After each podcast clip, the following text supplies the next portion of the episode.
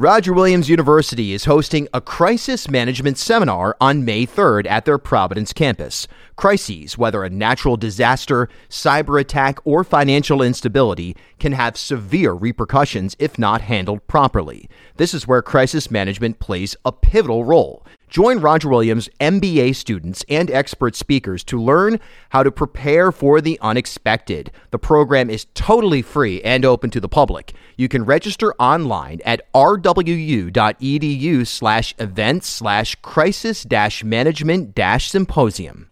This is the Bartholomew Town Podcast. Hey, everybody. Welcome into Bartholomew Town. It's Bill Bartholomew here with you. Look, today I just wanted to take a few minutes and kind of reflect on the last week and change, really, the last week and a half, um, and to sort of describe some of the activity that's going on surrounding guns here in Rhode Island specifically, because I know a lot of you that that care and even would consider yourself politically active may not have had time or mental energy to take a look at exactly what's happening here in Rhode Island right now as far as the push for um, what what I think are some pretty common sense gun laws. Um, with obviously there's some opposition, and we'll get into that as well. But this all in the wake of what has just been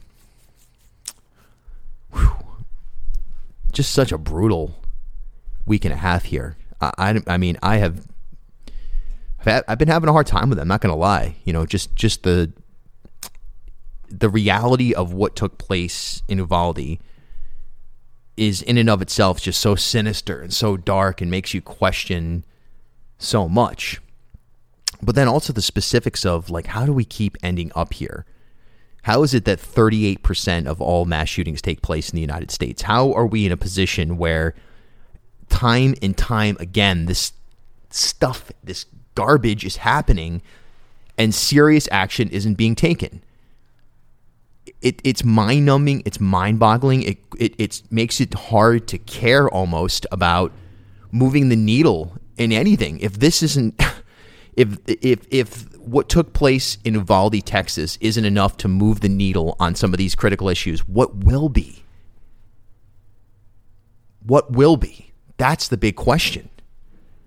I mean, how can anybody not understand how critical it is that we make serious adjustments to the approach that we're taking with respect to guns here in this country?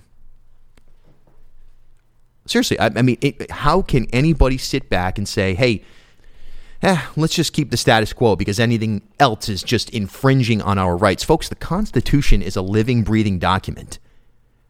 There's no way you're going to tell me that the framers had this in mind, that th- th- this type of um, freelance access to, at the time, unimaginable weapons with unimaginable capabilities for destruction, specifically with an A R type of rifle and the ability that that weapon has to obliterate a person far beyond a, a, a handgun or anything of that sort. You know, so you sit there and you, you, you see this stuff playing out, and I just don't know how this particular issue isn't a nonpartisan issue. I really, I, I, it, it's hard for me to wrap my head around. So, you know, all all of that is taking place right now. That's that's that's in the background. That's in the foreground. That's that's completely impacting just about every person on the planet in one way, shape, or form right now. The mental understanding of, we have this major tragic situation in this country. We have a push to correct it, yet there's still pockets of opposition. And those pockets of opposition are sometimes camouflaged. And that's where we get to in Rhode Island, where we have a number of Democrats that are, in some cases, in leadership positions who have significant uh, high ratings from the N R A. So so when we look at Rhode Island right now, there's really the, the big push. And folks, this week, I don't know if you had a chance to, to see any of the coverage of or watch any of the rallies that took place, because there were a number of press conferences. There was a big rally at the State House steps uh, earlier this week. I think it was Wednesday, where you had just about every elected officer elected state officer. In fact, I think you had you had them all. All five were there.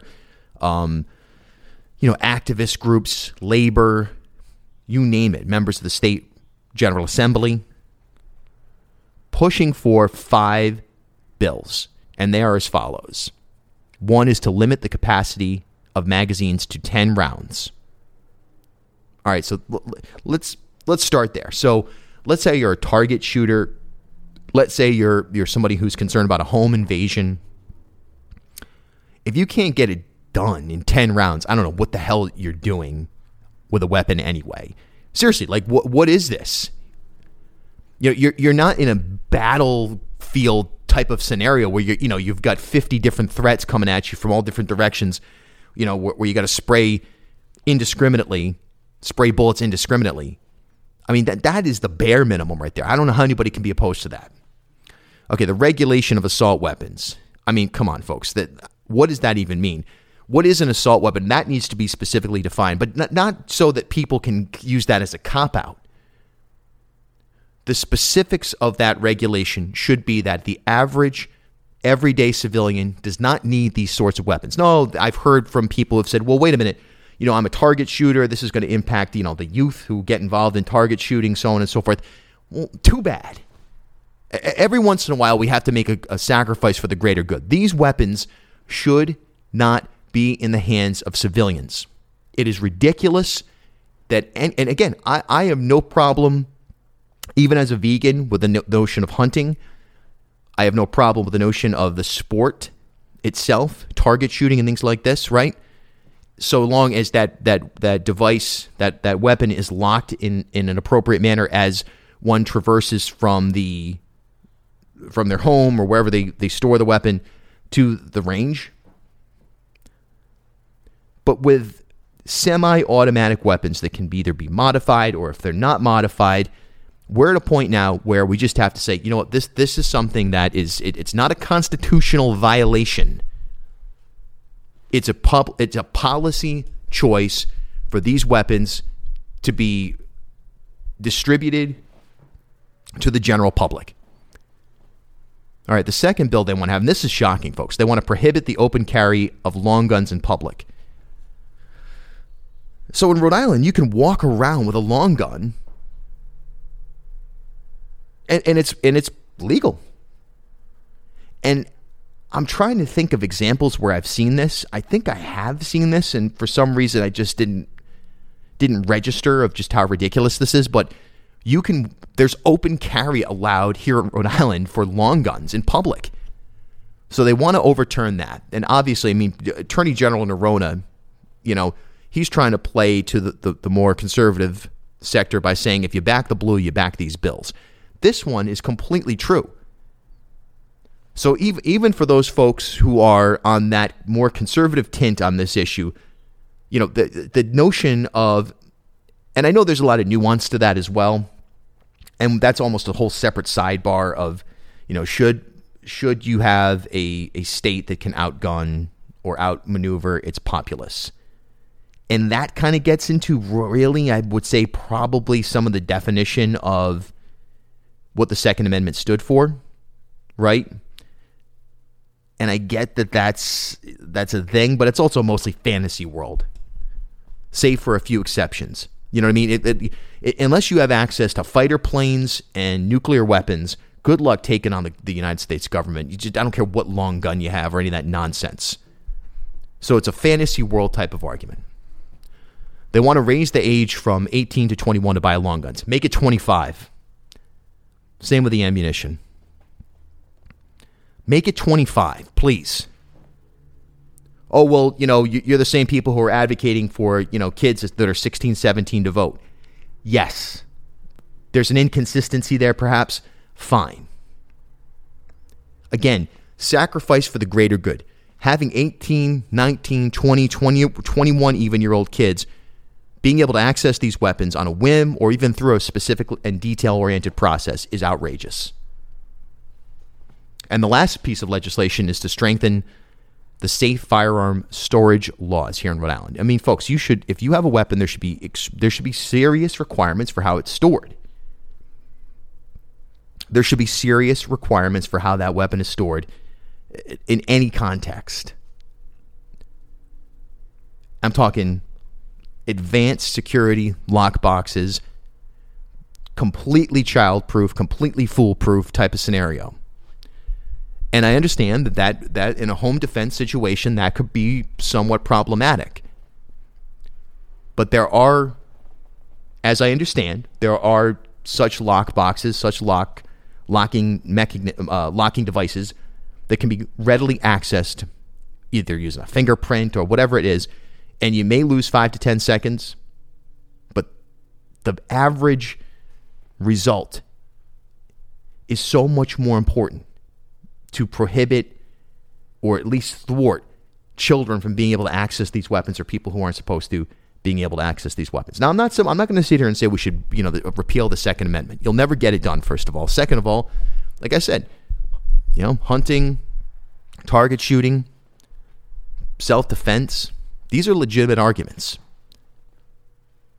But the Second Amendment Coalition yesterday, along with a number of other of two A groups, this and I'm taping this on a Friday, so on Thursday, held a rally at the State House. You know, and, and their argument is that by the, these these pieces of legislation are somehow going to im, impact and im, impede the rights of everyday Rhode Islanders, you know, law-abiding citizen, citizens, as they will say.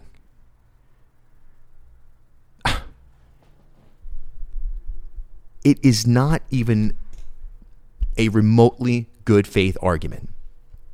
Now, the other thing they're going to say is school security. They're going to say we need to beef up school security. Fine. Governor McKee himself called for this week in a group huddle with the Department of Education, with the Rhode Island State Police, that every school in the state has to audit their security and their infrastructure and be completed with that audit by June tenth. Right? They're also going to say, oh, it's mental health. There is a mental health component, and we don't take mental health seriously enough here in this country. There's no doubt about it. And access to appropriate therapy for everyday people is limited in terms of health insurance coverage and, and so on and so forth. That's an, th- those are all legitimate things. It's not one or the other. And that's the lack of good faith arguing that I'm hearing right now from, from folks who are, you know, obsessive with two A. It's it's not one or the other. Should school s- schools be secure? Absolutely. Should they resemble a prison? No, they should not. Is there a way to accomplish both of them? Of course there is. Should mental health options be available for people? Absolutely. Should there be interventionary methods for people who are displaying um, tendencies that could be harmful, result in them harming someone else or themselves? Yeah.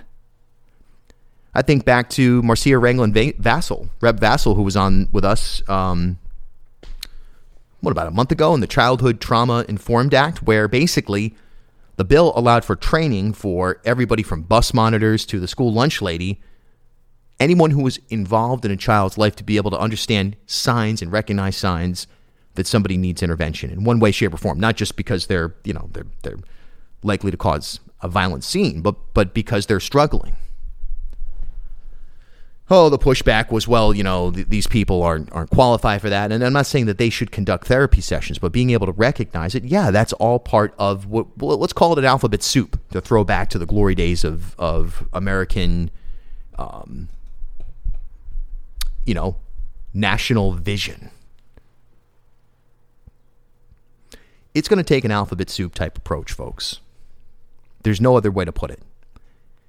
And it's going to include bills such as the ones, the five that are being proposed right now. It's going to, and it's going to take a coordinated effort to secure schools in a way that, that everybody can get behind, which you'll never get quite there. There's going to be a compromise. There's going to be a compromise on S R Os. Right? There's going to have to be. There's going to have to be a compromise on on other things like, you know, co- coming to and from school facilities. And there's going to have to be other compromises that are made in terms of um, funding for mental health. That'll include some of the private sector. That'll include some public sector stuff. That'll include personal uh, decision-making about valuing your own mental health, which I want to get get into in just a couple of seconds.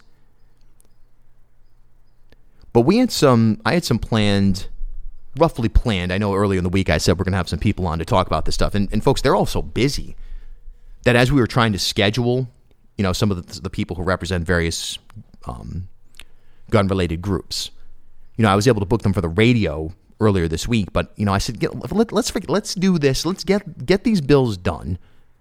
I'm just going to do a monologue and talk about it.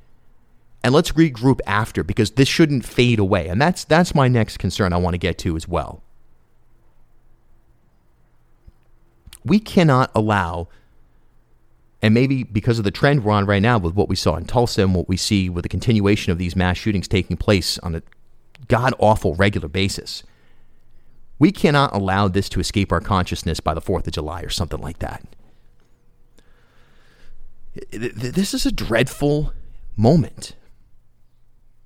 I think that there, you know, you see the student protests that took place, you know, folks that, that particularly Pawtucket, where kids organized and and walked out of class in three different buildings, Shea, Tolman, and Blackstone Valley Prep, rallied at City Hall. And while I understand that there, there were some other issues raised that weren't specific to school security, the fundamentals of it was, hey, we're scared and we need to be listened to. And that is the, what we need to do now more than ever. And that includes, again, I'm not saying that the, the, the two-way community should just be ignored and stomped upon and, and made to be complete morons or anything like that. They, they But they, they they need to step up as well with proposals, not on mental health, not on school security, not on this, that, the other, on guns, and make serious concessions. We need to listen to everybody on this one. But we also know as a country where we stand. We know we have a moral compass. We have a value set that at times has been tested and at times has resulted in extreme negativity. Don't get me wrong. But we need to do better in this moment to be the city on the hill that we're supposed to be for the rest of the world to see. There's a lot of embarrassing things happening right now. This is, in, in many ways, shape, and form, this is at the top of the list. With all the things going on worldwide, with our with our division and divisiveness in, in so many different sectors, this is an absolute national disgrace, and it needs to be addressed immediately. Now, I know President Biden spoke, and I know that there's going to be probably some movement in, in at the federal level, but it needs to be swift. It needs to be severe. And it needs to be done in a way that there's some mutual give and take. So they might not raise the age to twenty-five, okay? I don't like it. twenty-one it is, but you've got to be willing to then, like I said, the assault rifle situation, and don't give me the, it's a semi-automatic, it's this, that, the, the, the rifles, and it's not because it looks scary, it's because of the destruction that it can do.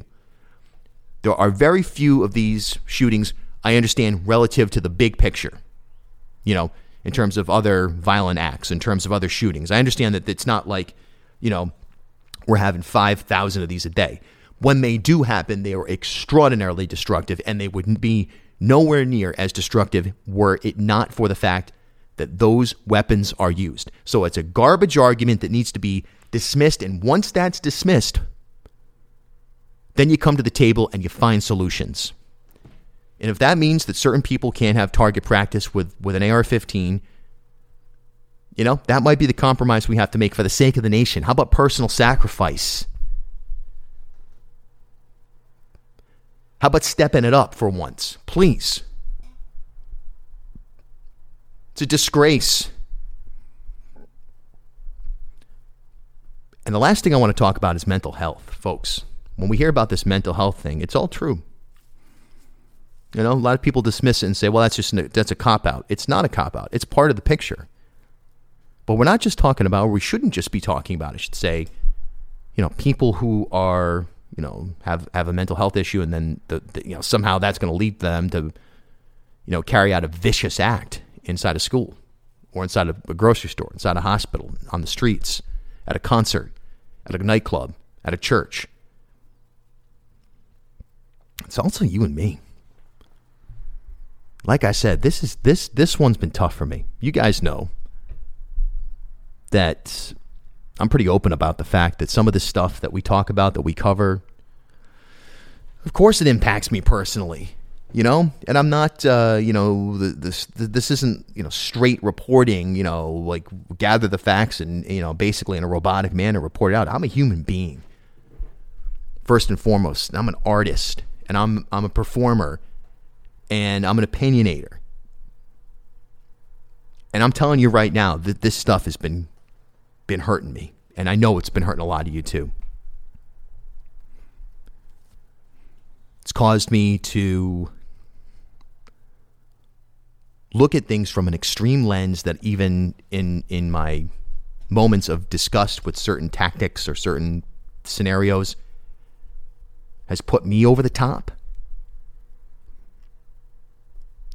You know, it, it, it's it's I I've been way too aggressive against certain people that, that are advocating for themselves and, and for their interests as a result of this.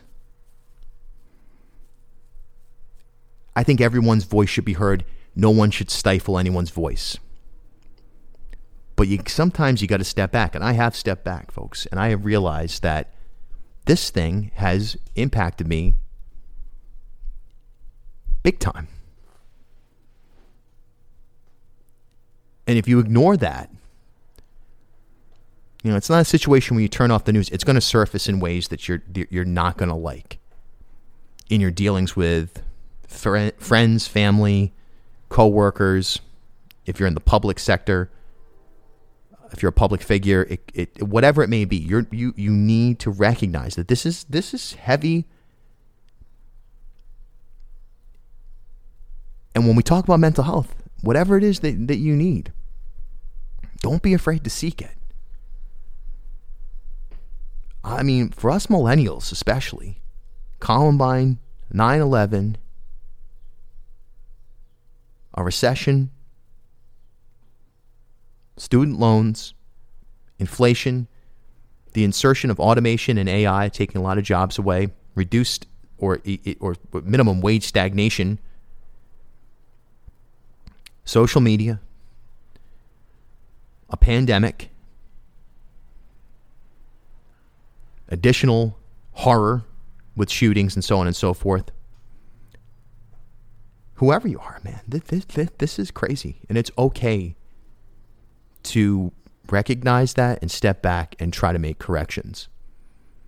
You know, and I know I have. I've I've I've had I've had a rough week with this. I really have. Week and a half, and you know, I lashed out at, at in ways that, you know, are, even as an opinionator, even as a performer, you know, it, it takes you there. This kind of stuff takes you to that next level. It takes you to that place where you're, you lose your grounding, and we can't afford to, to do that. That's the soul of, of humanity that we need to be able to stay connected to. So when we talk about mental health, it's not just because we want to intervene and stop a school shooter.